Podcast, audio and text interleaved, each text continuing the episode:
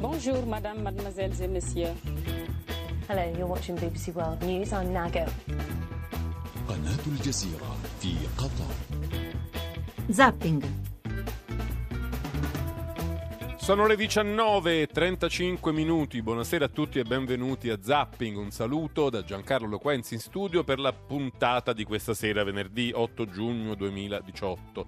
Anche questa sera molti temi, molti ospiti, apriremo la puntata niente meno che con Vittorio Sgarbi, cercheremo di capire lo strano mistero per il quale Vittorio Sgarbi ha votato la fiducia al governo di Giuseppe Conte, in dissenso dal suo gruppo, cioè quello di Forza Italia. Vi faremo sentire la sua dichiarazione di voto, un po', come vorremmo dire, un po' dadaista, un po' futurista, eh, e poi parleremo con lui di politica e di molte altre cose. Eh, poi affronteremo vari temi, vari temi che sono oggetto dell'attualità, del dibattito pubblico, del dibattito politico di questi giorni, tutti connessi con l'arrivo e con l'insediamento del nuovo governo, perché sono temi che sono stati sollevati dai nuovi ministri, dai nuovi responsabili del governo italiano. L'Ilva innanzitutto, ne ha parlato Di Maio, ne ha parlato Grillo, eh, noi ne parleremo con, eh, Fabri- con Marco Bentivogli, che è il segretario della F I M-C I S L, ma vi faremo sentire anche cosa hanno detto Di Maio e Grillo a proposito dell'Ilva. Poi parleremo di I V A, Eh, l'aumento dell'I V A, le famose clausole di salvaguardia da disinnescare, un po' come se fossero delle mine antiuomo. Di Maio ha promesso che lo farà, cioè ha, messo, ha dato la sua parola davanti alla platea della Confcommercio. Noi parleremo con la presidente di Confesercenti per cercare di capire un po' meglio cosa vorrebbe dire per il comparto del commercio, del turismo, dei servizi l'aumento dell'I V A e fino a che punto è creduta la promessa di Di Maio. Poi parleremo della, de, della politica, del governo, del, insomma, de, de nuo, della nuova classe dirigente, della nuova casta, se vogliamo, del, del nuovo establishment e dei media. Qual è il rapporto tra questi due mondi? E ne parleremo con Alessandro Barbano, giornalista, fino a qualche giorno fa direttore del Mattino, eh, e poi è stato rimosso, è stato, è stato nominato un nuovo direttore. Ci faremo anche un po' spiegare perché. Un altro tema molto molto sul tamburo della cronaca è quello delle sanzioni alla Russia. È un tema che è stato agitato molto anche durante in campagna, la campagna elettorale. All'unisono questa volta sia da Salvini che da Di Maio: bisogna togliere le sanzioni alla Russia, le aziende italiane ne sono troppo danneggiate, la Russia va riportata all'interno della comunità internazionale a pieno titolo, basta punizioni, basta sanzioni. Beh, ne parleremo con Daniele Raineri del Foglio per capire eh, se davvero queste sanzioni sono state così dannose per le aziende italiane, cosa, cosa è veramente successo, perché sono cominciate e che cosa stanno a significare. Alla fine parleremo di noi, parleremo di Radio uno, di una nuova iniziativa che scoprirete alla fine, eh, riguarda lo sport. Sarà con noi ospite Filippo Corsini. Come vedete, molti temi, molti argomenti, mentre Giuseppe Conte è in Canada al vertice del G sette, un vertice molto difficile, un vertice in cui fa fatica ad emergere una leadership, una leadership planetaria, e quindi ci si aspetta anche molto poco. Tra l'altro Trump se n'è andato a metà, un, con uno sgarbo che è stato molto avvertito dagli altri convitati. Ha preso un aereo per Singapore, dove tra un qualche giorno avrà un incontro, come sapete, un vertice con il leader della Nord Corea. Bene, tre tre cinque sei nove nove due nove quattro nove, sms e whatsapp, eh, potete prenotarvi per dire la vostra sui molti temi che affronteremo. Prima sentiamo i titoli del T G tre e poi salutiamo eh, Vittorio Sgarbi.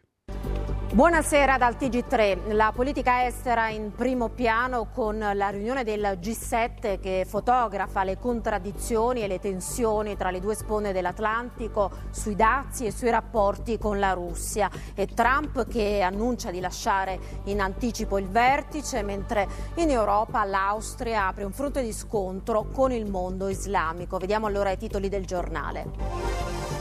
Trump apre alla Russia, dovrebbe rientrare tra i grandi. Fredda la reazione di Putin, contraria all'Unione Europea. Conte, noi d'accordo sul ritorno al G otto, dialogo sulle sanzioni. L'Austria chiude sette moschee, annuncia l'espulsione di alcuni imam accusati di finanziamenti illeciti. La Turchia, ondata anti-islamica, il sostegno di Salvini a Vienna. Di Maio, taglieremo le pensioni oltre i cinquemila euro, sul futuro dell'Ilva deciderò io, da Grillo opinioni personali, il T G tre tra gli operai dello stabilimento di Genova. Il P D attacca l'apertura alla Russia e la linea dura sui migranti sono strade pericolose.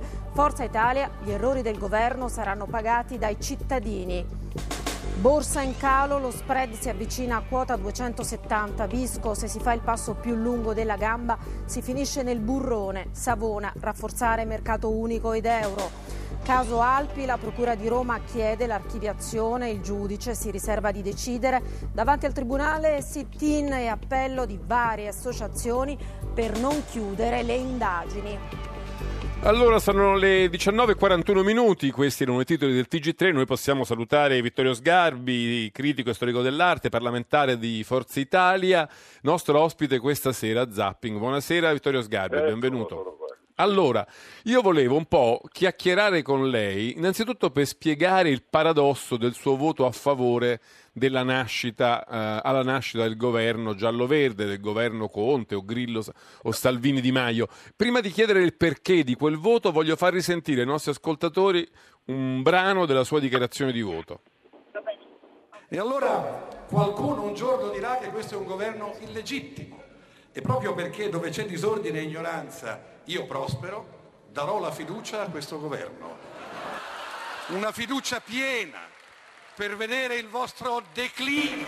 Deputato deve, deve concludere, deve concludere se no le levo la parola. Voglio ricordare che da un dibattito democratico potevano nascere per Forza Italia suggestioni per votare Salvini alleato con loro. Oggi in tutte le amministrazioni comunali d'Italia in cui si vota Lega e Forza Italia sono insieme in Italia e sono contro il Parlamento. Qualcosa non funziona. Ricorderò allora che Jung diceva il limite della Trinità è di non inglobare il diavolo facendo la quaternità.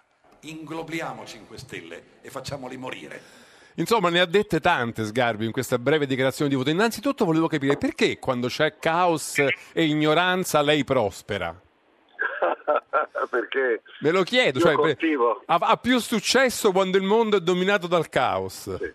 Io coltivo un'idea di ordine e la mia ira difende dal disordine della mente, quindi intendo disordine di idee, incoerenza. Lei pensi per esempio al fatto che c'è una parte di umanità che compra jeans già rotti. Secondo lei perché lo fanno? Cioè un jeans, come qualunque paio di pantaloni, dovrebbe essere intero, no? Invece te lo compri già rotto. Questo cosa prova? Che c'è un disordine del mondo. Io mi alzo la mattina di ottimo umore, sono socievole, sono pronto ad ascoltare chiunque. Lungo la giornata incontro una tale quantità di stronzi che alla sera poi mi incazzo e divento... Forse sarebbe meglio se si chiudesse a casa allora, sarebbe sì, di buon umore tutto il giorno. Esattamente. Io vengo turbato dal disordine del mondo. E allora è chiaro che se noi abbiamo un vincitore che è il centrodestra, abbiamo un perdente che è cinque Stelle. Come possiamo immaginare che si mettano insieme non integralmente un'alleanza possibile come fa in Germania la, l'area della Merkel? Oddio, già, già la sento molto peggio di prima, Sgarbi. Dove, dove si trova? Perché la li... dove sono candidato sindaco. No, no, no, questo non si deve dire perché abbiamo una prova di par condicio, però trovi un punto, un punto dove il telefono prende. Credo che ormai mi sentiate, no? Adesso la sentiamo, sì. Ecco, abbiamo avuto una prima fase, la fase del Mazzarema, in cui un pezzo di centro attacca e sostiene prima Berlusconi e poi Alfano il governo Renzi, poi il governo di Letta, Renzi, eccetera. Poi no, abbiamo... guardi Sgarbi che c'è qualcosa che non va, bisogna che la richiamiamo perché la linea è veramente troppo disturbata, non ci possiamo godere appieno il suo, il suo pensiero e la sua voce. Eh, adesso, adesso provo a farla richiamare. Allora, era Vittorio Sgarbi, non diciamo dov'è perché non possiamo dirlo, eh, però c- speriamo di trovarlo in un punto in cui la linea funzioni. Adesso lo richiamiamo. Intanto io vi ricordo diciannove e quarantaquattro minuti qui a Zapping, noi eh, possiamo oh, tra poco ricollegarci con Sgarbi. Se volete fargli qualche domanda, perché l'idea di questa chiacchierata parte un po' da, dal, appunto dal paradosso che Sgarbi, a contrario di tutto il gruppo di Forza Italia, ha votato sì alla fiducia al governo, pur ovviamente avendone, come avete sentito, un'opinione non altissima. E, mh, però anche altri temi affronteremo con Sgarbi, se mai riusciremo a ritrovarlo con una linea funzionante. Eccolo, vediamo un po' se ci riusciamo a parlare.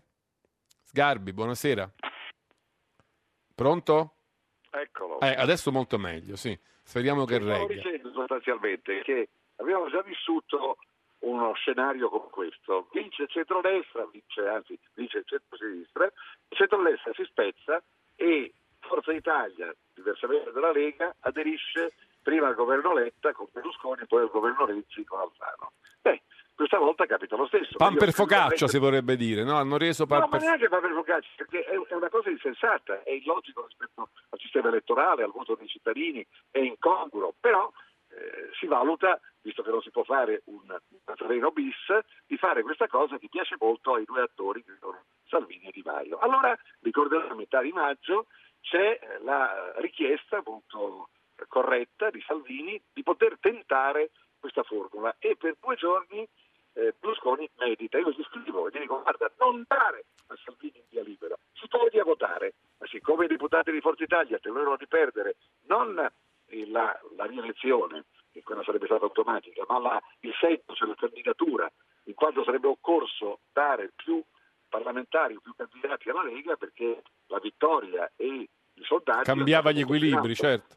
Quindi loro fanno questa sceneggiata perché lui non fa sceneggiate delle Camere, e lui con un'aria così sofferente dice: va bene, vada avanti. Poi si è pentito, però i, i giornali raccontano che va si bene. È molto pentito. Ma uno non, non può fare una cosa più il suo contrario. L'ha mandato avanti, lo ha incaricato, ha fatto il mattarello al posto di Mattarella, cioè ha detto vai avanti. Quello a un certo punto si incaglia sul caso di Savona, dimostra che è pronto e irriducibile ad avere tutto quello che vuole, e se non te l'ha non cede al compromesso. Poi viene fuori Di Maio, che con un'aria più femminea sceglie la strada di un tentativo insinuante di dire: ma no, teniamoci Savona, ma spostiamolo, e su questo si chiude l'accordo. Però dico, Berlusconi l'ha mandato avanti lui Salvini, e Salvini porta, basta sentire i discorsi di Molteni e degli altri della Lega, tutto il programma del centrodestra dell'alleanza con cinque Stelle, quindi è insensato votare contro, mentre potevano semmai astenersi dicendo: siccome non siamo direttamente coinvolti, però siamo parte della maggioranza. Potevano astenersi come ha fatto la Meloni, come ha fatto Giorgia Meloni. Era un atteggiamento più corretto, il mio era provocatorio, ma era logico. Cioè, io però ancora non capisco come, che cosa vuol dire che Sgarbi prospera in una situazione di caos, cioè lei durante una, una fase di caos è più presente a se stesso, scrive più libri, fa più cose, sì, sì, e, questo, trova più riscontro, caso, nel, sì, sì, fa sì. più soldi, non so.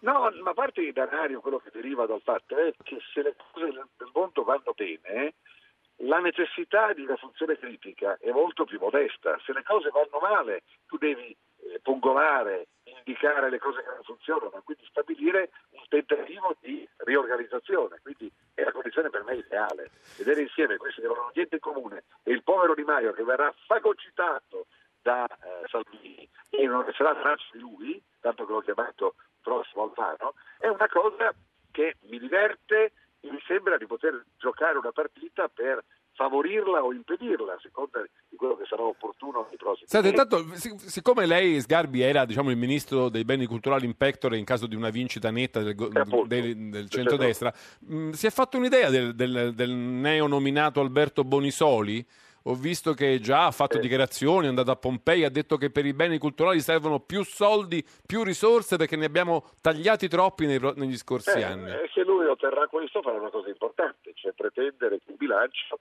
dia ai beni culturali una quota superiore a quella prevista, che è lo, lo zero virgola venti addirittura, cioè siamo allo zero virgola venti, meno di uno. In Francia siamo l'uno e mezzo, per cui se lui riesce a ottenere, verrà guardato con ammirazione. Poi non ne conosco le qualità e i meriti, so che ha fatto una sola nomina, ma peraltro l'ho già assolto dalla responsabilità, perché lui ha semplicemente preso atto di un concorso interno ridicolo, che invece di nominare direttamente il ministro, il eh, direttore del Padiglione Italia della Biennale, viene nominato con un concorso di persone chiamate, una cosa patetica. Ha nominato questo Milovan Farronato, che eh, è un... Sì, un... però appunto la, la nomina non è sua, cioè è sua, lui non solo... Beh, lui ha scelto tra una rosa che aveva predisposto il predecessore, sì, Franceschini, sì, no?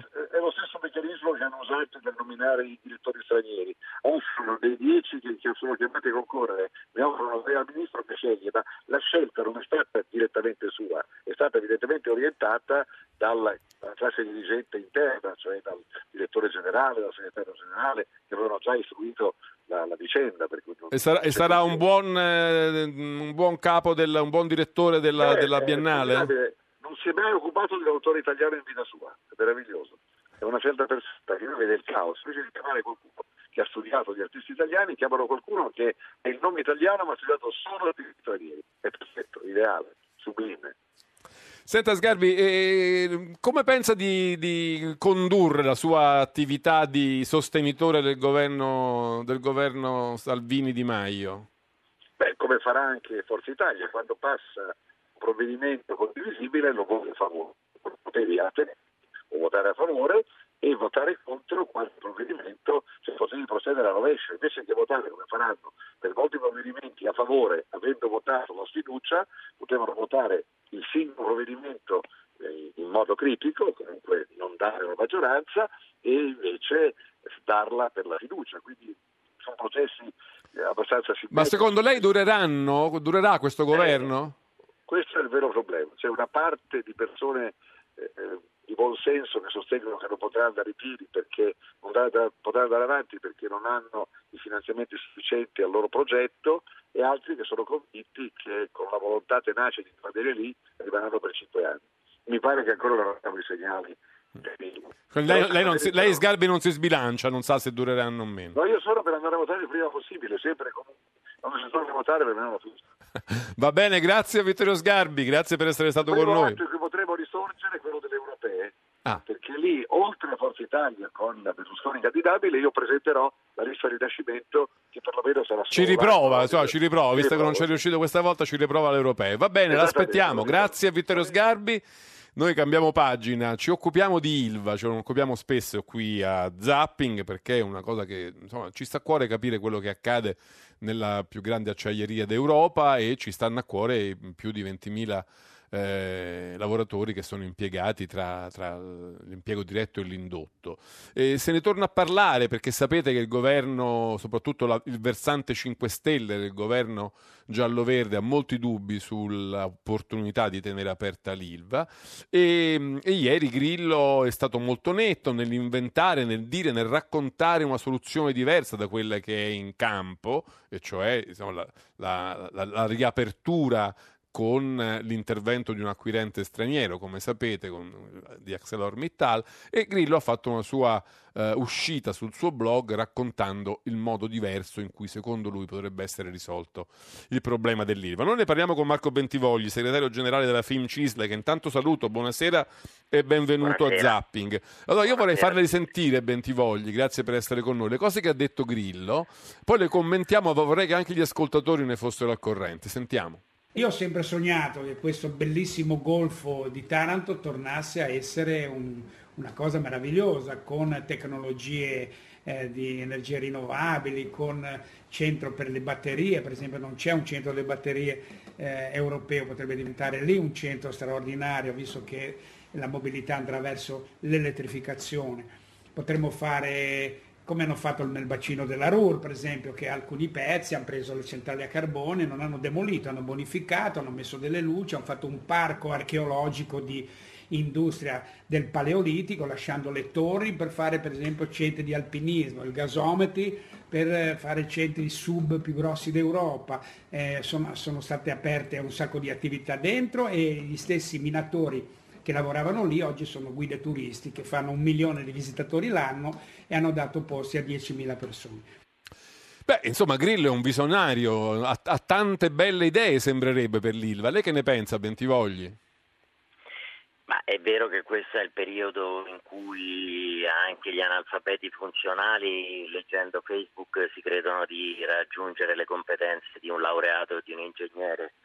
Speravo che ci risparmiassero Grillo, esperto di siderurgia e di industria, ecco. Però il bacino della Ruhr effettivamente è un gran bel posto, eh? Sì, assolutamente sì, però non c'entra assolutamente nulla, cioè che Grillo non è nuovo a dire delle battute che hanno poco a che fare con la realtà. Quando andò a Taranto disse che gli altoforni tarantini erano quelli provenienti da Genova, che tutti sanno sono stati completamente smantellati. E il bacino della Ruhr è stato un progetto di successo di riqualificazione di, un, di parchi min, eh, di miniere, sostanze, per cui non, non era esattamente un'area industriale. E, e la situazione è molto diversa, anche perché ehm, la occupazione è stata creata attraverso la creazione di aziende sostanzialmente di servizi che, che realizzano questi servizi, perché la fortuna di quel parco della Ruhr è di essere vicinissimo alla regione, all'Ender del Nord Reno-Vestfalia, e per cui di poter produrre servizi per l'area, una delle aree più importanti. Ecco, ma lo stesso non potrebbero Germania. Fare anche gli impiegati, i lavoratori del, cioè e gestire un sarebbe il Nord Reno-Vestfalia vicino a Taranto. Vicino a Taranto c'è ancora più disoccupazione, cioè non c'è una cioè i, ser... i centri servizi che lavorano nel bacino della Ruhr eh, lavorano proprio grazie al fatto che sono sostanzialmente un indotto più allargato, così si ricreò occupazione di quell'area industrializzata. Taranto purtroppo per il sud non ha vicino questa condizione, tanto è vero che le persone che lavorano direttamente nel parco, nella società di gestione, sono cinquanta, le persone collegate sul sito sono al trecento, per cui stiamo parlando di numeri Eh, risibili, e appunto, come spiegavo, quei numeri diventano migliaia attraverso questi centri servizi appunto per le imprese. Un ultimo aspetto, quel grande progetto io continuo, considero eh, di successo quello che è stato fatto nel bacino della Ruhr, eh, eh, politici tedeschi hanno avuto lungimiranza nel farlo. Bisogna però comunque ricordarsi che per riottenere la stessa occupazione di partenza ci hanno messo cinquanta anni, per cui infatti il primo report è stato fatto nel duemilaquindici. Tra l'altro Grillo dice anche un'altra cosa, dice che eh, si può anche rinunciare ai soldi in ballo dagli, che verrebbero dagli acquirenti stranieri, perché ci sono molti miliardi della CECA, credo di aver capito, che potrebbero essere certo. impiegati per fare questa riconversione del, dell'Ilva. Di che si tratta? Queste sono, queste sono appunto fake news che sono molto soliti utilizzare.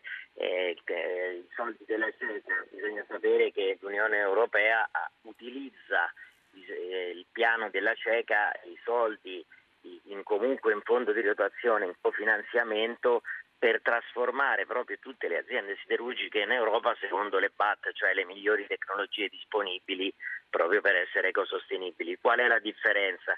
Che in tutta Europa i soldi sono stati spesi proprio per quello. In Italia, grazie anche al fatto che si occupano di siderurgia e di politica industriale incompetenti o comici, eh, questo è il rischio più grave. E questo tipo di questo livello grottesco di dibattito sta portando eh, l'investitore, cioè l'unico acquirente che ha vinto la gara, ArcelorMittal, che è la più grande azienda siderurgica nel mondo, ha, ha bloccato sostanzialmente il negoziato e anche in parte lo scontro che avevamo con lui, perché ha detto chiaramente, ha detto, se il piano dei cinque Stelle è chiudere la fabbrica, io non investirò lì quattro miliardi, per cui eh, non, però la voglio tranquillizzare, la voglio tranquillizzare Bentivogli, senta cosa ha detto, cosa ha detto Di Maio. Alcune cose, come vi ho detto, si possono fare a costo zero, alcune cose vanno fermate no. subito. Io scelgo... No, non è questa la clip che avevamo preparato, ce n'è un'altra, adesso la troviamo, Di Maio che risponde a Grillo. Qualsiasi decisione sarà presa con responsabilità e attenzione, non davanti alle telecamere, non in un'intervista, dobbiamo fare tutti i passaggi istituzionali. Mi sono insediato lunedì, oggi stiamo studiando i dossier, in questi giorni abbiamo studiato tutti i dossier, tenete presente che noi qui abbiamo centinaia di crisi d'impresa aperte, altre che se ne stanno aprendo in tutta Italia, e ci sono grandi stabilimenti come l'Ilva, come come anche la Fiat dell'F C A di Pomigliano d'Arco, che sta per mettere in cassa integrazione, che sono dei dossier che sono aperti, stiamo affrontando, ma con grande responsabilità, senza farci campagna elettorale sopra. Insomma, Di Maio dice: quelle di Grillo sull'Ilva sono opinioni personali. La tranquillizza questa presa di posizione del vice premier? Ma eh, da un lato eh, l'espressione è stata di buon senso. Noi come F I M, eh, come C I S L non abbiamo mai dei giudizi o dei pregiudizi eh, rispetto agli schieramenti. Vediamo sapere tutti. Non la sento tanto bene, stasera non siamo fortunati con le linee, non so se... Eh, vediamo, dicevo, noi non abbiamo mai ecco, atteggiamenti pregiudiziali nei confronti dei governi, cerchiamo di vedere l'albero dai frutti. Eh, se però permane quello che ha detto non solo Grillo ma il Movimento cinque Stelle in questi mesi, il rischio è appunto di vedere un'azienda. Noi dobbiamo sapere che abbiamo i minuti contati, alla fine del mese ci saranno molte ditte di quelle dell'indotto funzionale, cioè quello che fa andare avanti la fabbrica, che si fermano. Fermare un impianto a ciclo integrale può essere pericoloso e per molti aspetti irreversibile. Allora bisogna sapere che L'Ilva, nella partita Ilva c'è in gioco la sovranità industriale del paese, cioè, cioè noi abbiamo il cinquantadue per cento dell'export italiano, quello che sta tirando su eh, poco ancora, ma sta tirando sul P I L, che è metalmeccanico, cioè il cinquantadue per cento, e questo vuol dire che ha a che fare con l'acciaio nella stragrande maggioranza dei casi. Allora io mi auguro che Di Maio Eh, eh, faccia con responsabilità il ministro dello sviluppo economico e, e dico a Di Maio che l'idea che ha partorito ieri di eh, far sedere ai tavoli delle vertenze di crisi parlamentari locali è un'idea assolutamente da rigettare. I parlamentari sono pagati dai cittadini italiani per fare buone leggi in Parlamento, per prevenire le crisi, per garantire migliori tutele per i lavoratori e non per fare lobby. E, eh, Beh, un, quando i parlamentari nei, nei regi, diciamo, nelle democrazie in cui i parlamentari sono molto collegati al territorio, dove vengono eletti con collegi uninominali quasi tutti, eh, il fatto che siano presenti sui problemi del territorio forse non è così negativo, o mi sbaglio? Sì, eh, infatti abbiamo un tasso di assenteismo parlamentare già altissimo e nei territori ci sono da risolvere i problemi. Quando, ar- quando spesso arrivano Eh, i politici schierati dei diversi partiti a, a, a fare tanta demagogia sulle vertenze che abbiamo, perché loro tanto A non saranno i firmatari dell'accordo, B non saranno coloro che andranno a spiegare ai lavoratori gli accordi o i non accordi che si fanno, diventa una posizione assolutamente speculativa e il legame col territorio ci può essere nei giorni in cui l'aula parlamentare non funziona, tornando nel territorio e occupandosi dei problemi del territorio. Noi, questo è successo anche spesso con le istituzioni locali, che tante volte venivano a fare i sindacalisti di seconda affiliazione. Spesso la crisi dell'impresa era determinata proprio per carenza infrastrutturale locale, per cui eh, ognuno che fa lo sport eh, del sindacalista senza prendersene le responsabilità. Eh, in Ilva questa cosa è particolarmente importante. Adesso Di Maio vuole incontrare i vari comitati di cittadini, di eh, aggregazioni varie. Eh, ricordo a tutti che in Ilva il tasso di sindacalizzazione supera l'ottanta per cento dei lavoratori, per cui si ricordi bene che Finfium, Wilm e U S B sono il sindacato che rappresenta quei lavoratori, per cui se vuole discutere deve discutere col sindacato dei metalmeccanici, eh, con le confederazioni, proprio perché il tema è assolutamente eh, ampiamente rappresentato dalle organizzazioni sindacali. C'è una telefonata, cui... Bentivoglia, fermo un momento. Jacopo da Padova, buonasera. Salve, buonasera. Il mio messaggio era una critica un po' all'atteggiamento che c'è verso Grillo e verso i cinque Stelle, perché come tanti anni fa qualcuno gli disse di formare un partito per vedere quanti voti prendeva, l'ha fondata, abbiamo visto quanti voti ha preso. Adesso lasciamoli lavorare, perché può darsi che riescano a risolvere quei problemi che gli altri per anni non hanno voluto risolvere, per cui può darsi che anche l'Ilva la risolvano in maniera magari non così tradizionale come vogliono, anche con una riconversione. Perché bisogna dire sempre di no in partenza? Io capisco gli interessi di parte. Può darsi che l'Ilva non sia più destinata a essere una zona metalmeccanica. Amen, i sindacati perderanno un po' del loro lavoro e diventerà qualcos'altro. Perché deve essere sempre per sempre com'era? Si può anche cambiare. L'Italia sta cambiando, bisogna accettarlo. Va bene, anche grazie Jacopo. È... Mi sembra è un atteggiamento questo, diciamo, giust- molto diffuso e rispettabilissimo. Lasciamoli lavorare e vedremo oh, che cosa faranno. Però su alcune posizioni si può anche preliminarmente esprimere dei giudizi e questo non è certamente vietato, Bentivogli. Ma il, il radioascoltatore ha assolutamente ragione. Io sono tra coloro che sostengono che il governo debba poter esercitare in maniera piena tutta la sua azione e dimostrare di portare a casa i risultati che è in grado di portare a casa. Eh, sulla riconversione purtroppo voglio dire al radioascoltatore che noi abbiamo un esempio tristemente noto: tutte le fabbriche attorno a Taranto, medio grandi, tranne Leonardo, eh, stanno chiudendo e non sono fabbriche collegate alla siderurgia, per cui c'è una desertificazione industriale e il mitico ben altro su cui riconvertirlo non c'è. Noi abbiamo un esempio grande come un, non come una casa ma come un intero deserto, che è Bagnoli. Bagnoli era impresa siderurgica, sempre lo stesso gruppo di Talsider, fu chiusa nel millenovecentottantotto, da allora è stato bonificato solo un terzo del terreno, è ancora pieno di rifiuti tossici, per cui la fabbrica ha chiuso, la riconversione tanto attesa è iniziata lo scorso anno, non sappiamo ancora verso che cosa, la certezza che abbiamo è che lì si è lasciato un deserto di inquinamento e disoccupazione che sono il terreno fertile per la camorra. Volevo farle un'ultima domanda a Bentivoglia. Lei eh, è intervenuto recentemente con una forte preoccupazione sul versante dell'evasione fiscale. Eh, le volevo chiedere, come un problema diciamo strutturale profondissimo e che zavorra la, la crescita italiana, eh, ritiene che questo governo nella sua fase nascente abbia mh, ben chiaro qual è la portata del problema? Ma intanto questo di rovesciare l'onere della prova di cui si parla mi sembra una cosa molto da, eh, molto da battutificio più che da realtà. Mi preoccupa la, l'espressione di, del ministro Salvini che dice di pace fiscale. Se si tratta di fare dei condoni vanno chiamati col loro nome, i condoni, e cioè l'ennesima volta in cui i governi di centro, di destra, di sinistra e adesso populisti spiegano a tutti coloro che hanno sempre pagato le tasse centesimo che sono dei fessi e premia tutti coloro che sono stati furbi e non l'hanno pagati. Non ci sono solo le imprese strozzate dallo Stato che hanno anche delle legittime motivazioni per cui il fisco è stato opprimente. Questo rischia di essere una pacca sulla spalla rispetto a, ai troppi furbetti che non pagano le tasse per i loro figli per andare a scuola, non paga, sono esenti dai ticket e poi si va a vedere nelle loro schede di consumi sono tutt'altro che nullatenenti.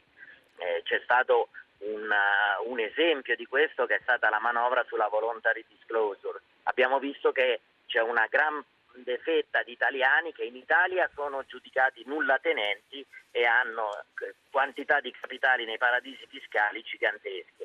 Ecco, ancora questa retorica eh, sul fatto che il, l'evasore è oppresso è assolutamente ridicola. In Italia lo zero virgola quattro per cento è, per, è in galera per reati fiscali, la media europea è il quattro per cento. Significa che l'Italia, che, che ne dicano chiunque, è un paradiso per gli evasori fiscali. Va bene, ci fermiamo qui. Grazie molte a Marco Bentivogli, segretario generale della FIMCISL. Grazie per essere stato a Zapping. Vi faccio sentire i titoli del T G uno e poi conosceremo Patrizia De Luise, presidente della Confesercenti. G sette in Canada, Trump, Russia, torni nel gruppo. Il premier Conte, l'Italia è d'accordo. Su dazi, Europa contro il presidente U S A. Salvini, la minaccia non viene da est, la NATO ci difende da terroristi e migranti. Di Maio, Italia non va più col cappello in mano. P D, il governo sia prudente sulle alleanze internazionali, basta propaganda. Forza Italia sull'economia, confusione ed incertezza. Borsa di Milano peggiore in Europa, spread in rialzo a duecentosessantotto punti, pesano tensioni su dazi, quantitative easing ed incertezza politica. Domenica le elezioni comunali, al voto oltre sei milioni e mezzo di italiani, venti capoluoghi interessati, primo test dopo la nascita del governo. Francia, suicida, sessantuno anni, lo chef americano Anthony Bourdain, ritrovato da un amico in una stanza d'albergo, lavorava per la C N N in tivù. Tennis, si ferma in semifinale la favola di Marco Cecchinato sulla terra battuta del Roland Garros a Parigi. Il tennista palermitano si è arreso in tre set all'austriaco Dominic Thiem. Allora sono le venti e nove minuti, questi erano i titoli del T G uno. Noi adesso conosceremo Patrizia De Luise, presidente di Confesercenti. Confesercenti è l'associazione di categoria che raccoglie piccole e medie imprese del commercio, del turismo, dei servizi, dell'artigianato, e sono circa trecentocinquantamila per credo un milione almeno di, di addetti. Patrizia De Luisa è nostra ospite e la saluto, grazie per essere con noi a Zapping. Buonasera, buonasera, grazie per l'ospitalità. Allora, tutta questa realtà che vi ho appena descritto va alla sua assemblea eh, nazionale eh, il prossimo tredici giugno. Presidente, qual è, qual è diciamo il tema che più vi sta a cuore, che più vorreste che da questo vostro appuntamento assembleare venisse percepito? Beh, innanzitutto un tema fondamentale è far ripartire l'economia nel nostro paese. Le nostre imprese hanno bisogno di, hanno bisogno di sapere quali saranno le, le, le, le decisioni prese da questo governo, quindi avevamo bisogno di avere un governo, ora lo abbiamo, bisogna mettere in campo Eh, e che dovrà mettere in campo tutte quelle decisioni con chiarezza, perché un'impresa per poter investire, per potersi espandere, ha bisogno di chiarezza. Ci sono dei punti fondamentali, uno su tutti questo delle clausole di salvaguardia, che insomma noi ce lo trasciniamo dietro dal duemilaundici, vengono ogni anno spostate, si sposta un pochino in avanti l'asticella, ma non se ne sa niente, non si sa che fine faranno. Quindi c'è bisogno di affrontarlo con chiarezza, con determinazione, perché le imprese, le famiglie non possono programmare il loro futuro se non sanno che cosa sarà di loro. E questa spada di Damocle dei continui aumenti impressiona e spaventa. Una cosa devo dire, quando c'è stato il primo aumento di, dell'IVA nel duemiladodici, insomma un po' di anni fa, eh, quell'aumento era stato, quando eravamo passati dal venti al ventuno per cento, era stato assorbito quasi per intero dalle imprese. Ora questo, di questo aumento si parla in un momento in cui le imprese non sarebbero in condizioni di assorbirlo. E, quindi e adesso rischiamo di passare dal ventidue al ventiquattro virgola due probabilmente, no? Questo. Eh sì, è un... È un, è un... Presidente, oggi con le linee telefoniche siamo messi malissimo, non so come mai, non c'è una telefonata che funzioni come si deve. E, mh, mi sente... Sentite bene? Adesso... Mh, non sentivo prima. Eh, no, forse dobbiamo richiamare anche... Eh, forse provi a spostarsi un po' da, in un altro angolo del suo ufficio. Eh, perché, proviamo. Ecco, vediamo se riusciamo a migliorare la qualità così della meglio, ricezione. Così va meglio? Mi sembra che vada un po' meglio. Lei diceva ah, la questione dell'IVA. Beh, però il governo su questo, almeno il suo vicepresidente eh, Di Maio, ha detto parole chiare proprio alla Confcommercio l'altro giorno. Voglio farglielo risentire quello che ha detto. Sentiamo Di Maio alla Confcommercio. Alcune cose, come vi ho detto, si possono fare a costo zero. Alcune cose vanno fermate subito. Io ho scelto l'Assemblea di Confcommercio per dare la mia parola e la parola di questo governo agli italiani che l'IVA non aumenterà e le clausole di salvaguardia saranno disinnescate. L'abolizione di tutti questi strumenti come spesometro, redditometro, split payment, studi di settore. Poi se dobbiamo trovare qualche furbo, facciamo finalmente quella cosa che non si è riuscita a fare in questi anni e che noi abbiamo l'ambizione di fare. Incrociamo le banche dati della pubblica amministrazione, dell'onere dello Stato di trovare qualcuno che si comporta male, ma invertiamo l'onere della prova. Siete tutti onesti fino a prova contraria. Allora, tre tre cinque sei nove nove due nove quattro nove, sms e WhatsApp, stiamo parlando con Patrizia De Luisa, presidente di Confesercenti. Verrà anche da voi Di Maio? L'avete invitato? No, certo che lo abbiamo invitato. Alla vostra assemblea? tredici, certo, il tredici ci sarà questo incontro per il, col suo ministero, ma vedremo. Eh, la sua intenzione è quella di partecipare. Eh, diciamo che ha sentito il, l'impegno, mi, se, mi è sembrato eh, veramente solenne sulla questione del, dell'IVA. Lei è fiduciosa?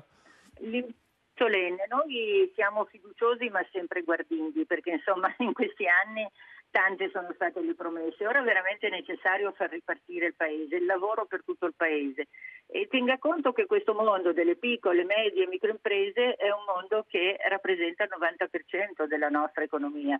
Qui ci sta tantissimo lavoro, ci sta tantissima forza lavoro e dobbiamo dare a queste imprese la possibilità di continuare ad lav- a lavorare e ad espandersi.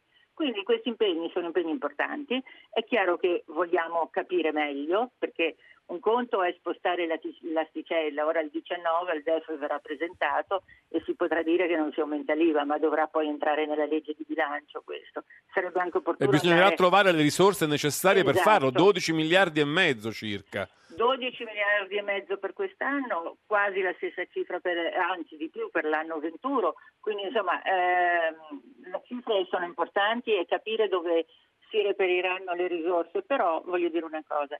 Quando sono state introdotte queste clausole di stabilità, si parlava di un, coprirle attraverso una spending review vera.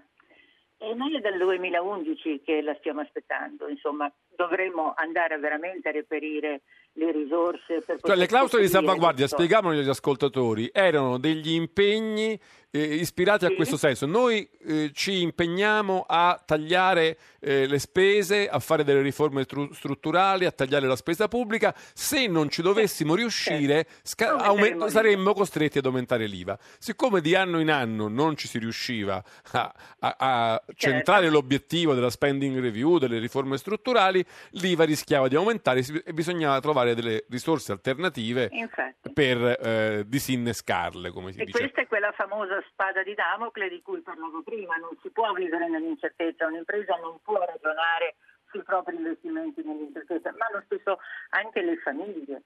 Eh, in questi anni i posti di lavoro sono diminuiti, la, la contrazione è stata forte. Ora, negli ultimi due anni leggermente sembrava che insomma una, un'impresa flebile ci fosse. Eh, il primo trimestre di quest'anno non è molto roseo. Eh, ho visto l'Istat ieri, ha, l'Istat ieri ha detto che il commercio in aprile è meno cinque virgola quattro per cento infatti, anno. Come mai?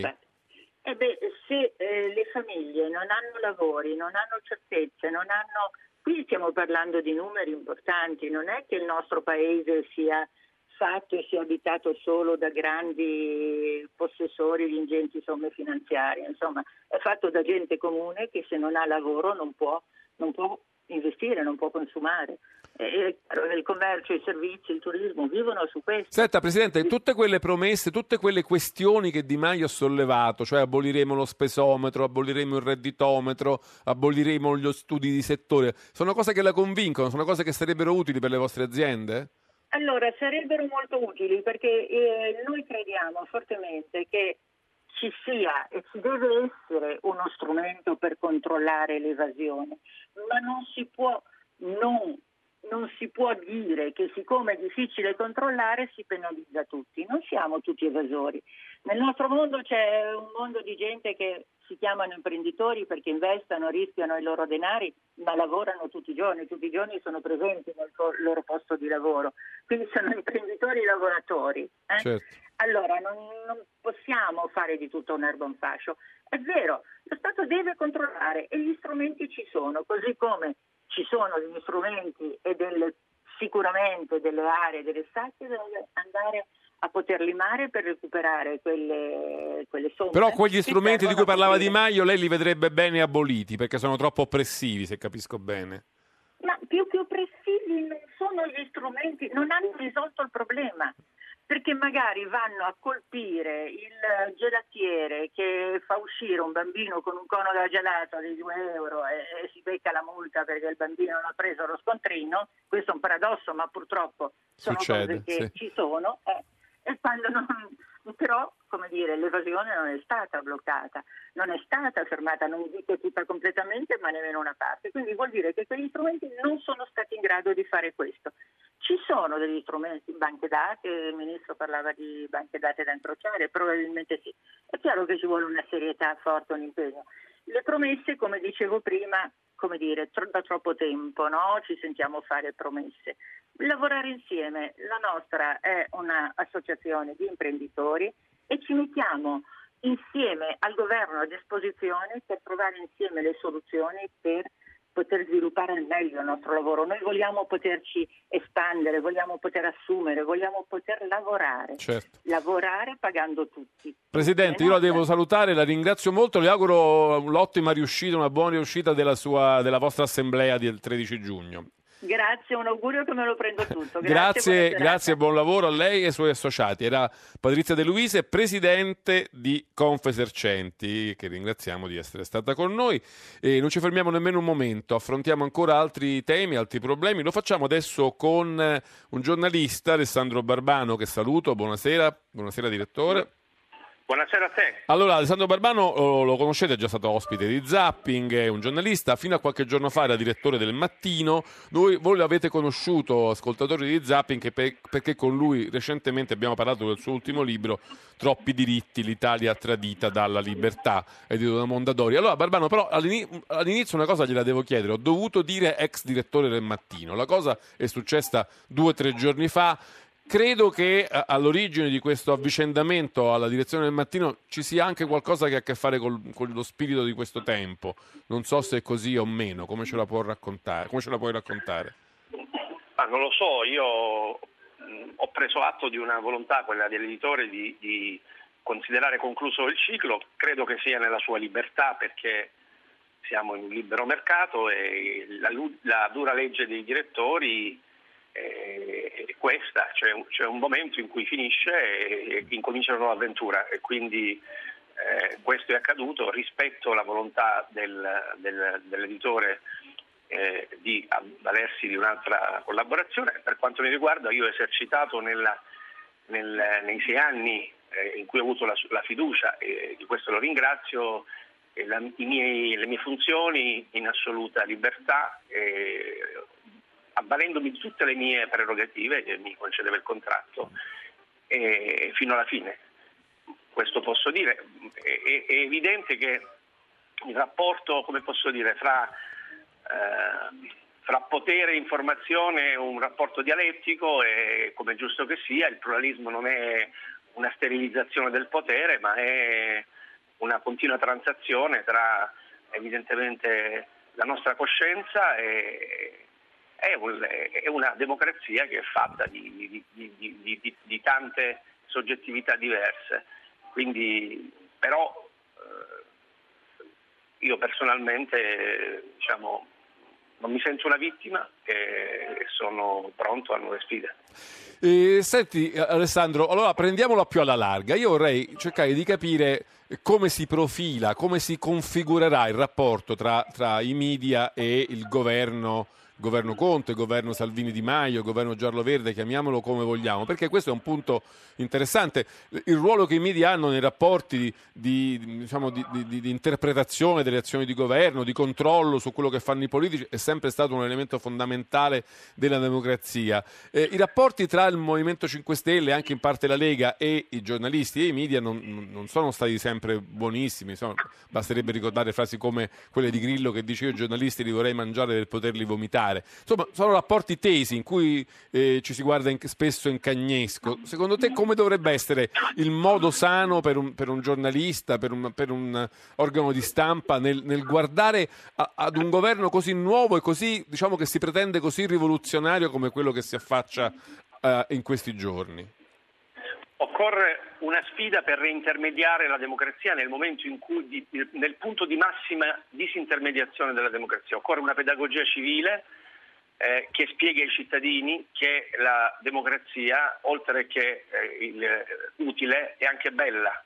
Occorre un nuovo lessico civile che spieghi che il compromesso non è solo inciucio, che la classe dirigente non è solo elite o casta, peggio, che le forme della politica non sono solo teatrino. Purtroppo io credo che ci sia stato un cedimento a una retorica dei poteri, di una lotta ai poteri forti, che ha prodotto in questi vent'anni un conformismo culturale che è diventato a sua volta il peggiore dei poteri. E quindi credo che oggi, che questo conformismo culturale è, è, è salito a palazzo, non bisogna commettere lo stesso errore di raccontarlo, così come, se vogliamo, nel ventennio berlusconiano i giornali hanno raccontato il berlusconismo, cioè con la retorica dell'antiberlusconismo. Proiettare l'antiberlusconismo sul governo giallo-verde significa perpetuare ehm, eh, il, diciamo, questa, questa nuova egemonia in maniera eh, acritica, perché la contrapposizione retorica e moralistica non serve a niente. Occorre un giornalismo capace di sfidare il palazzo sui contenuti, non sulle gaffe di Conte o uh, su... Perché è vero che in questi eh, giorni, rapporti... cioè è molto forte in questi giorni il sarcasmo, oh, l'ironia, la presa in oh, giro, oh, no? Oh, però c'è un po' solo quello spesso. Occor- occorre chiedersi, questo contratto di governo e il discorso programmatico del Premier, che idea di paese hanno? Qual è la visione economica? Qual è il P I L che vogliono raggiungere? In, con quali mezzi? È chiaro, qual è, qual è lo, il, il modo attraverso cui vogliono spostare l'asse della responsabilità del paese tra i padri e i figli? Qual è il modo attraverso cui vogliono avvicinare il sud al nord del paese? Qual è il modo attraverso cui vogliono fermare la fuga dei cervelli e rendere attrattivo questo paese? E rispetto a questi obiettivi, che sono la vera causa del declino italiano, le misure immaginate hanno una coerenza? Sono in qualche modo convergenti o sono piuttosto un assemblaggio, una giusta posizione di pretese particolaristiche, ora della Lega, ora dei, dei cinque Stelle? Cioè, mi spiego, il, diritto, il, il reddito di cittadinanza e la flat tax come stanno insieme? Qual è la sintesi fra queste due misure? E corrispondono al diritto di protezione sociale e il reddito di cittadinanza e la flat tax al diritto di risparmio individuale, o sono l'architrave di un progetto paese che dopo vent'anni in cui la democrazia italiana è cresciuta la metà del resto delle democrazie occidentali vuole tornare a essere una democrazia di rango che merita, cioè la settima, ci diceva una volta, potenza industriale? Ecco, io quello che non vedo in questo contratto è una visione di politica economica, è una visione di paese. Perché allora, ti, quello, questo... che, quello che ti chiedevo, Alessandro, è che ci sono stati, dei, diciamo, nell'era, nel ventennio berlusconiano, dei giornali che hanno avuto molto successo, ehm, trasformandosi quasi in partiti dell'anti-berlusconismo, no? Il Fatto Quotidiano, certo, anche certo. Repubblica, un certo... quel tipo di atteggiamento lì, secondo te, è convincente? Potrebbe essere convincente anche in questa nuova fase? No, assolutamente no, è lo schema che ha ingessato la democrazia italiana in un, in un, in un tratto contrappositivo che ha di fatto eh, espresso una rinuncia a discutere di contenuti. Pensate alla, pensate alla, alla dialettica fra immig- sull'immigrazione, tra accogliamoli tutti o anneghiamoli in mezzo al mare. Eh, purtroppo il, il, il, chi ha vinto è riuscito a vincere attraverso una simbologia dietro la quale non c'è, quindi non c'è contenuto. Dobbiamo sfidare il governo a dimostrare, no, e, e come si raggiungono gli obiettivi che sono stati annunciati. Quindi occorre un giornalismo che non concordi le interviste, che non concordi le domande, che non consenta per esempio di fare delle interviste prescindendo da una, da, uh, da una contrapposizione, da una dialettica con... con gli altri ospiti, come mi pare che in questi giorni dice, ma se tu non mi fai intervistare da solo io non vengo, allora non venire. Ha fatto bene Gaia Tortora, ha fatto benissimo, e soprattutto bisogna, bisogna stringere i politici ponendo delle domande, e se non rispondono riporre la domanda una seconda, una terza, una quarta volta, fino a quando non rispondono. Guardate l'intervista che ha fatto, osserva Macron, un mese e mezzo fa con due giornalisti francesi, è Eh, diciamo, è l'espressione di un rapporto ancora corretto tra eh, il potere politico e la funzione democratica che la stampa deve esprimere. Dobbiamo sì, ho, visto interviste, ho visto interviste del genere anche sulla televisione inglese in cui il politico viene sottoposto ad insistentissime domande in cui ecco, l'intervistato allora, dice ma no, lei non mi ha risposto, allora glielo richiedo. No, benissimo, questa non è una... Io mi chiedo se i nostri politici sono abituati a fare questo o se invece a quel punto rifuggirebbero da quel esatto. particolare intervistatore e da quel particolare programma. Esatto. Allora, se il punto è questo, se Di Maio o Grillo, qualcuno di loro dice che l'Ilva può chiudere Eh, perché tanto ai lavoratori dell'Ilva si dà il reddito di cittadinanza, bisogna contestare. Se Salvini dice che eh, lui sta con le maestre perché eh, viene loro impedito di insegnare da una legge retroattiva che, che non consente alle non laureate di insegnare, beh, bisogna spiegare che quella legge retroattiva è stata emanata nel duemilauno, c'ha diciassette anni, che da diciassette anni questo Paese tenta di garantire all'infanzia un'offerta pedagogica consona agli standard europei e quindi un titolo di studio di chi ha a che fare con l'infanzia adeguato, e che attraverso una serie di ricorsi e di battaglie corporative e sindacali quella legge è stata elusa per diciassette anni. Ma se nessuno lo, lo dice, c'è uno che va in televisione e dice io sto con le maestre. Il problema è che ci sono talmente tanti no. programmi politici che se uno si mette su una posizione così, diciamo, di, di, di scontro, comunque di severità nelle domande, rischia di non avere la materia prima, rischia di vedere, come dire, eh, eh, di essere esiliato dal circuito, no? È un po' la legge delle domande e dell'offerta. Ce ne sono forse troppi, troppi. Allora... Questo è il paradigma. Allora il politico dice ah, non vado lì e vado da quell'altra parte dove mi trattano meglio. E questo è il paradigma del talk show e la debolezza della stampa. Vedi che però ci sono dei presidenti delle squadre di calcio che a volte impediscono ai giornalisti sportivi di entrare. Io ti posso garantire che si può fare benissimo di entrare allo stadio, si può fare benissimo giornalismo sportivo senza entrare allo stadio e senza intervistare i calciatori. Eh, un attimo so... voglio, dire, sì. voglio dire, voglio dire che E se noi ci schiacciamo in una concorrenza nominale al politico che portiamo nel, nel talk, evidentemente siamo più deboli. Se noi pensiamo che la nostra intelligenza possa proporre dei contenuti al lettore e al, eh, diciamo, allo, al videoascoltatore, noi siamo più forti. No, ma il problema, il problema c'è, la concorrenza sugli ascolti è talmente alta che la caccia ad avere il politico che ti fa fare più ascolti spesso induce il giornalista a cedere sulle sue prerogative di giornalista. È un tema su cui dovremmo discutere ancora. Però c'è una telefonata. Aspetta Alessandro, Alberto da Forlì. Sì, buonasera Alberto. Ah, buonasera, grazie. Allora, mi sembra che il tema che state affrontando sia veramente estremamente interessante e volevo sottoporre al vostro ospite questa, questa riflessione, questa domanda.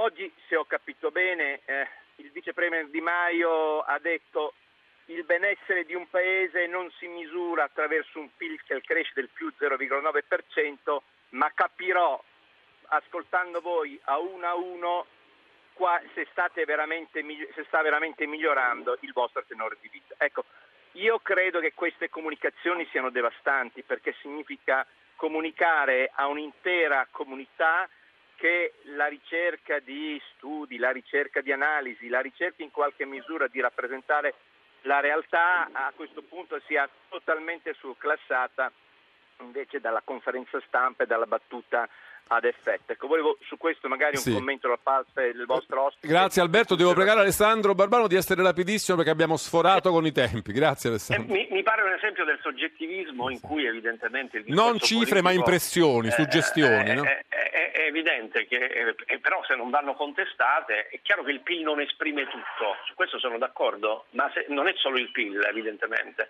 ma nel nostro paese il declino è scritto sulla incapacità di trasferire la responsabilità tra i padri e i figli. Se questo, diciamo, se quella condizione dei figli di progettare il futuro è così svantaggiata rispetto ai figli degli altri paesi europei, questa è la prova che la democrazia italiana arretra e non avanza. Ecco, quest, su queste grandezze è possibile evidentemente fare misurazioni, contestazioni.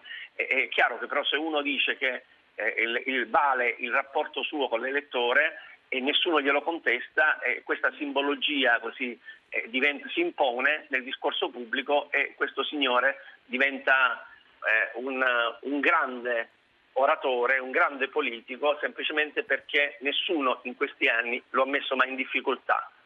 Avete provato a mettere in difficoltà il signor Di Maio? Io penso che si possa e si debba fare nell'interesse di Di Maio, come con qualunque altro governante, come con, come con qualunque altro governante. Cioè, questo credo vabbè. che sia una sfida doverosa, dobbiamo superare il paradigma del talk show. Torneremo mettere... su questo tema, il paradigma del talk show è una cosa da approfondire. Se vorrai Alessandro ti rinvito e ne parliamo ancora di più.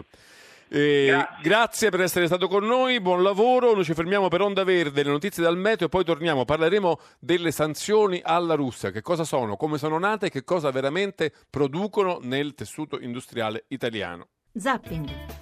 Le venti e trentotto minuti, eccoci di nuovo a Zapping. Tre tre cinque sei nove nove due nove quattro nove, sms e WhatsApp se volete intervenire in diretta. Oggi abbiamo affrontato in rapida successione molti temi, la, il blocco dell'aumento dell'I V A, eh, quello che riguarda la, il destino del, dell'I L V A, abbiamo parlato eh, delle questioni collegate alla politica in campo dei beni culturali, insomma abbiamo affrontato molti dei temi che sono sul tamburo della cronaca in questo avvio del nuovo governo. Ce n'è uno che vorremmo ancora affrontare, che riguarda la politica estera.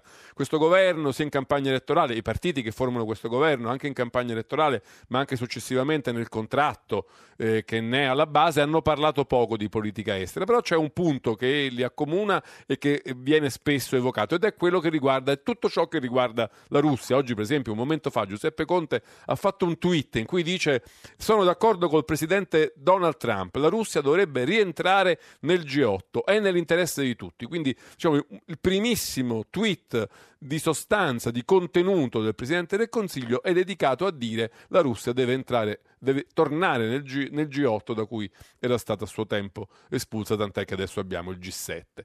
E, ma sulla Russia poi c'è tutto il tema delle cosiddette sanzioni, che sia Salvini che Di Maio, e questo perfettamente allineati, hanno sempre detto che debbano essere eh, cancellate, abolite, tolte, superate, riviste, insomma tutto quello che volete. Noi vogliamo cercare di capire di che cosa si tratta, come sono nate, che cosa sono queste sanzioni e che impatto hanno davvero avuto sulla nostra, sulla nostra economia, sulla nostra industria, perché anche qui girano cifre diverse e l'argomento principale per cui vogliamo, per cui si dice che debbano essere tolte, è proprio per favorire il nostro export con la Russia. Allora, detto tutto questo, io vi presento, vi presento Daniele Raineri del Foglio, che saluto. Buonasera Daniele.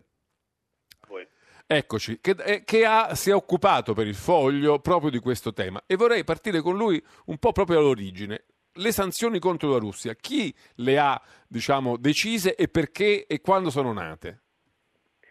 Ma innanzitutto c'è da chiarire una cosa, eh, si dice che noi non riusciamo a esportare, per esempio, il parmigiano reggiano o altri prodotti in Russia per colpa delle sanzioni italiane, ma in realtà queste sono sanzioni russe.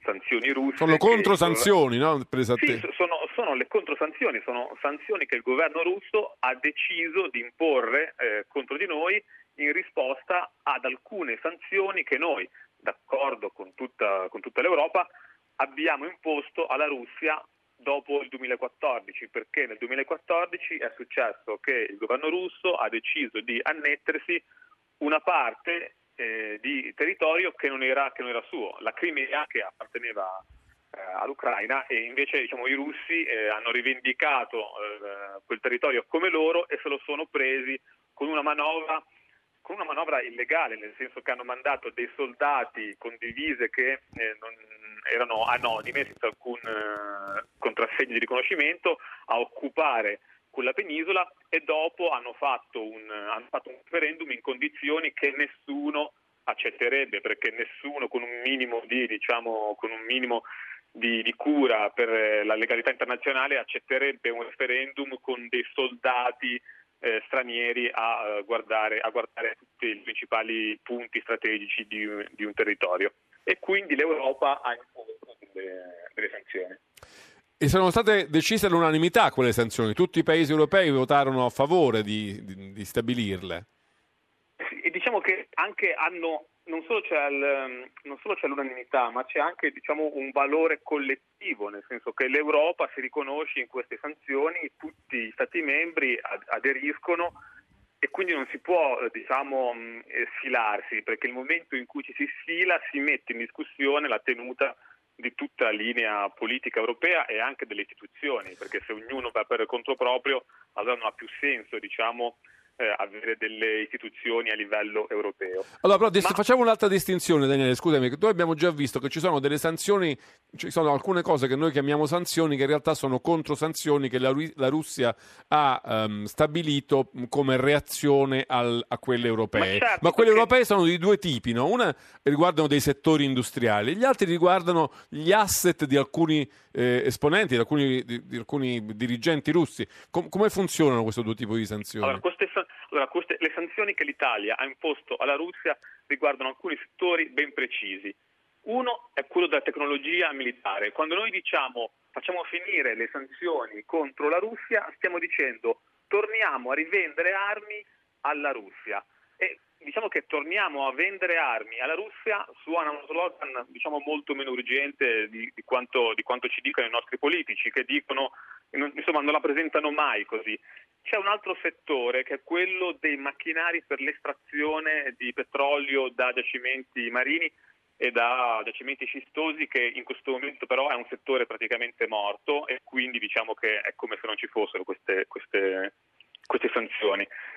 E poi ci sono le altre sanzioni, quelle personali, contro centocinquanta eh, diciamo oligarchi e amici del presidente russo Putin che sono coinvolti in queste operazioni in Crimea, e sono queste che hanno fatto, diciamo, infuriare il governo russo, che ovviamente, diciamo, non è che dipenda dal, dall'Italia per le, per, per, per le sue per la sua tecnologia militare, tecnologia bellica, può farne tranquillamente a meno, ma l'idea di essere puniti così con una lista personale di nomi ha fatto arrabbiare il governo russo. Quindi allora il governo russo, come reazione, ha posto delle controsanzioni su carne, pesce, frutta, verdure, latticini, no? C'è il posto delle controsanzioni sul comparto agroalimentare fresco, e con l'eccezione, con e non, non tutto, diciamo che per esempio noi possiamo continuare a esportare vino in Russia, possiamo, e infatti eh, i diplomatici esperti dicono, se avessero voluto colpirci veramente con durezza avrebbero, avrebbero colpito quel settore, perché i russi ne consumano molto di vino italiano, e invece non l'hanno fatto. Si può continuare a esportare pasta, diciamo che non si possono continuare a esportare per esempio i formaggi e altre, altre categorie merceologiche che appartengono al... Anche se poi credo di capire che passando attraverso paesi terzi il mercato è continuato a prosperare, no? Con etichettature... Ma certo, perché ci sono state mille, diciamo, mille scamotage e mille truffe. A un certo punto si è fatto il cosiddetto repackaging, ossia tu mandi una merce in Bielorussia, Eh, metti un marchio come se fosse prodotta lì in Bielorussia e poi la, ri, la rispedisci verso Mosca, e è tutto sistemato, e, e, gli mandi, Bielorussia... e gli mandi una mozzarella. Aspetta Daniele, la Bielorussia ha fatto salire le esportazioni di mozzarella in modo incredibile. Ci sono, c'è qualche telefonata, sentiamo se sono molto rapide, le possiamo sentire entrambe. Pre- Pietro da Rovigo, buonasera. Sì, buonasera. Il vostro ospite eh, parla di Crimea non sapendo neanche che cosa la situazione, perché tutti, maggior parte della, della, dei crimeani non vogliono vivere con il regime nazista instaurato, aiutato dall'America e da, dall'Occidente a venire al potere. Questo non lo dice il vostro... Eh, Va bene, non lo dice perché stiamo parlando di un'altra cosa, magari un altro giorno sì, parleremo sì, della guerra in Crimea. Grazie Pietro. Le Sen- fa- le sì. sanzioni le abbiamo fatto contro la Russia perché le ha- hanno aiutato le persone. Va bene, va bene. Le, lei ha un giudizio sulla, sull'intervento russo in Crimea diverso da quello del nostro ospite, ma questo in questo momento non ce ne stiamo occupando. Guido da Bologna, buonasera. Buonasera dottor Loquenzi. No, volevo dire, ecco, che molti, molti italiani, adesso lasciamo perdere la telefonata appena arrivata, che forse non era nemmeno italiano, molti italiani non si ricordano neanche il perché sono nate, da dove sono nate queste sanzioni. E stiamo cercando di ricordarglielo questo. Appunto, eh, esatto, mi fa piacere che sia stato ricordato e non sono andate le cose come il signore ha detto, perché in fondo l'Ucraina è uno Stato indipendente e nessuno e, e può accadere quello che accade, ma nessuno dall'esterno può entrare in uno Stato, in uno Stato indipendente. Seconda cosa, volevo dire... E se allora noi appunto, come è già stato detto anche ampiamente da voi stasera, se eh, intanto rovineremmo l'Unione e poi se allora l'America eh, eh, dicesse bene, voi togliete le sanzioni alla Russia e noi le mettiamo a voi Italia, come la metteremo? Anche perché, per finire, io ho sentito, ho seguito molto questa vicenda negli anni, le esportazioni che non sono andate più in Russia, che non erano tantissime, soprattutto nel periodo in cui il petrolio era bassissimo, e, e, sono andate in altri stati, tra cui in gran parte e, e negli Stati Uniti, in Canada, in Germania, eccetera. Quindi di queste sanzioni, io dietro questo togliere le sanzioni, vedo qualche altro gioco. Va bene Guido, chiaro. A me infatti interessava soprattutto una cosa, da un lato ricostruire brevemente, senza entrare troppo nel merito né discuterlo, come nascevano queste sanzioni, dall'altro capire se hanno avuto eh, o no quell'effetto disastroso sull'economia italiana che renderebbe a quel punto urgente toglierle. E su questo volevo, negli ultimi minuti che ci restano, chiedere a Daniele, cioè la, l'industria agroalimentare italiana ha davvero sofferto così tanto, e quanto a seguito, diciamo, quantomeno delle controsanzioni russe? No, assolutamente. Il comparto agroalimentare italiano non ha affatto sofferto le sanzioni russe. Un miliardo, sanzioni... quanto, quanto ha perso? Non, adesso non... No, guarda, l'export agroalimentare italiano nel duemiladiciassette, che è l'ultimo anno di cui abbiamo i dati precisi, ha fatto segnare il record storico. quarantuno miliardi di export, non dico verso la Russia, in tutto il mondo.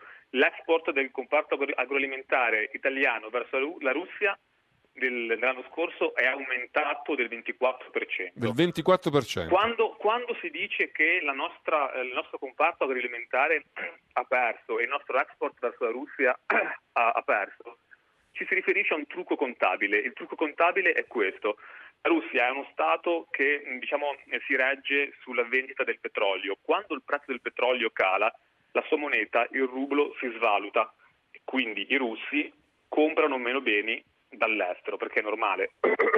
Comprano meno vino, comprano meno formaggio, comprano meno moda italiana. Perché i prezzi aumentano per loro perché, con il rublo svalutato. Perché, perché i prezzi, il rublo vale meno, quindi l'euro costa di più e quindi loro possono prendere meno moda italiana e possono comprare meno meccanica italiana. Questo è una cosa ovvia e scontata.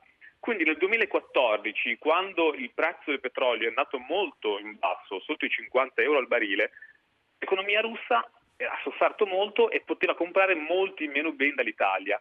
Ci stanno facendo passare il calo di, questo, di queste importazioni russe come se fosse tutto dovuto al, alle, alle controsanzioni. Non è così, e infatti la dimostrazione è che quando il prezzo del petrolio è cominciato di nuovo a salire, le importazioni tra Italia e Russia sono di nuovo cominciate a salire a un ritmo del venti per cento anno, scusate. Quindi diciamo è un trucco contabile questo dei danni, delle sofferenze. Eh, Beh, diciamo adesso qualche settore qualcosa avrà perso, perché io ricordo che eh, Coldiretti disse che le sanzioni costano tre miliardi l'anno, era vero o no? Ma secondo i dati, secondo gli stessi dati da Coldiretti, nel duemiladiciassette ha fatto il record storico di esportazioni. Quello che non è riuscita a esportare più in Russia l'ha per esempio esportato con un aumento enorme del trenta per cento mi sembra all'interno del mercato dell'Unione Europea. Quindi come si fa a parlare di un settore che contemporaneamente è in sofferenza e che fa il record storico di esportazioni? C'è qualcosa che non torna. Ovviamente a loro converrebbe che anche il mercato russo fosse completamente aperto, perché i guadagni sarebbero maggiori, ma quindi non stiamo parlando di crisi. Ma è solo l'Italia, parlando... è solo l'Italia in Europa ad avere dei dubbi su questa questione delle sanzioni, ci sono anche altri paesi che sarebbero inclini a toglierle? No, ci sarebbero anche altri paesi che sono inclini a toglierle perché, come ho detto, la, diciamo il, gli converrebbe perché guadagnerebbero di più. A questo punto però bisogna farsi, bisogna porsi una domanda fondamentale: se la nostra linea in politica estera è decisa dalle nostre esportazioni di parmigiano reggiano oppure sei indipendente, perché io voglio soltanto ricordare che il venticinque maggio scorso il governo olandese, alla fine di un'inchiesta che è durata quattro anni, ha accusato formalmente il governo russo di aver abbattuto quell'aereo passeggeri che per sua disgrazia volava sopra i cieli ucraini vicino al, alla frontiera con la Russia nel luglio duemilaquattordici. Una cosa che il governo russo ha continuato a negare per quattro anni. E invece, secondo la commissione di esperti, si è, sono arrivati alla conclusione che l'arma che ha abbattuto era russa e manovrata da russi. Quindi io mi chiedo, possiamo decidere anche queste cose eh, secondo eh, i dati delle esportazioni che comunque vanno bene? E questa è la domanda da porre. La domanda finale. Va bene, ci fermiamo qui. Grazie a Daniele Ranieri del Foglio. E noi adesso salutiamo Daniele, buon lavoro, grazie per essere stato con noi. Eh, non so se abbiamo magari un telegiornale o un T G, ma dovremo invece però occuparci di qualcosa che ci riguarda, cioè una novità che riguarda direttamente Radio uno e con cui dovremo poter parlare con eh, Filippo Corsini. Non so se è già con noi, altrimenti vi faccio sentire i titoli di un telegiornale e poi lo salutiamo. Allora, ancora un momento, intanto vi ricordo il numero tre tre cinque sei nove nove due nove quattro nove e parleremo de, de, di un nuovo canale radio dedicato allo sport, Radio uno Sport. Per dirci di che cosa si tratta abbiamo invitato Filippo Corsini, caporedattore dello sport del G R uno. Filippo, buonasera, che cosa ci annunci? Sta per succedere? Ciao, eccomi qua, buonasera a tutti. È il discorso molto semplice: dal, da giovedì quattordici giugno, è il giorno del, d'inizio del campionato del mondo di calcio Russia duemiladiciotto, come ormai tutti saprete, ecco, non ci sarà l'Italia ma ci saremo noi, possiamo dire aggiungiamo eh, magra consolazione per i tifosi, però ci saremo noi con questo nuovo canale sportivo Radio uno Sport, che andrà in pratica ad ampliare l'offerta già eh, cospicua che c'è sulla frequenza normale di Radio uno. Eh, noi a- avremo delle finestre in più, perché cominceremo tutte le mattine alle dieci e andremo avanti fino alle diciotto, eh, ma ovviamente eh, tutto, tutto ciò che eh, di solito va già in onda su, su Radio uno, eh, e cioè tutto il calcio minuto per minuto, domenica sport, sabato sport, extra time, zona Cesarini e quant'altro, andrà in simulcast anche su questo nuovo canale. Avremo però un dialogo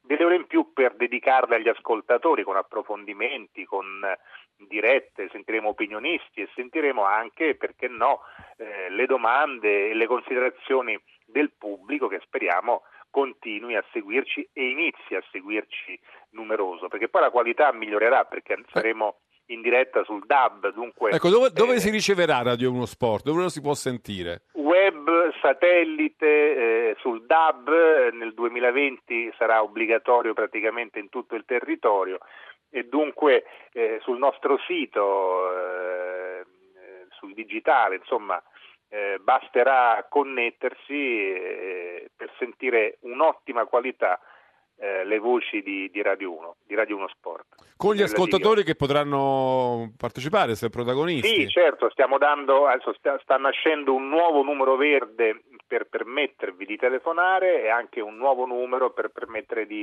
inviare i vostri WhatsApp. Sarà leggermente diverso da quello che attualmente poi eh, aiuta a servire, no, i vari programmi, anche come, come il vostro, come Zapping, eh, che è sempre, se non sbaglio, il tre tre cinque sei nove nove due nove quattro nove, che è lo stesso numero di Radio Anch'io Sport, di Radio Anch'io con Giorgio Zanchini. Nascerà un nuovo numero WhatsApp per non creare confusione, per permettere un'ulteriore, chiamiamola, fidelizzazione a tutti gli ascoltatori.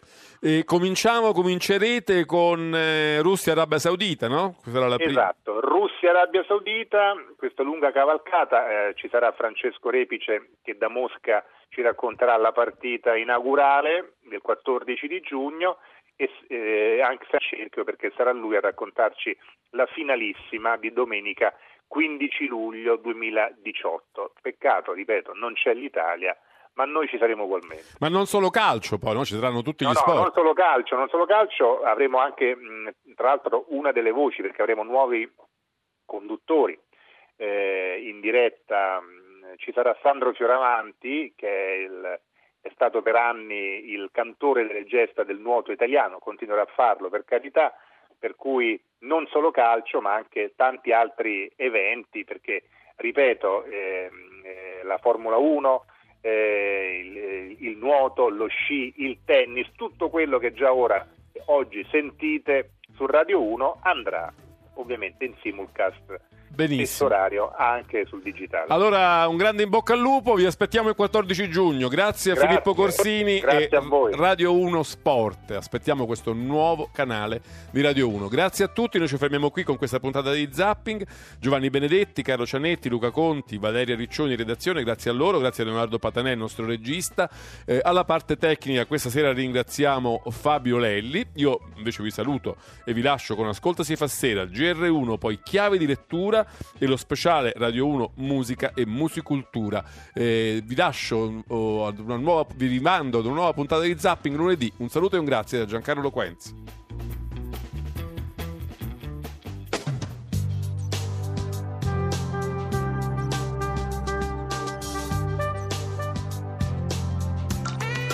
Rai Radio uno.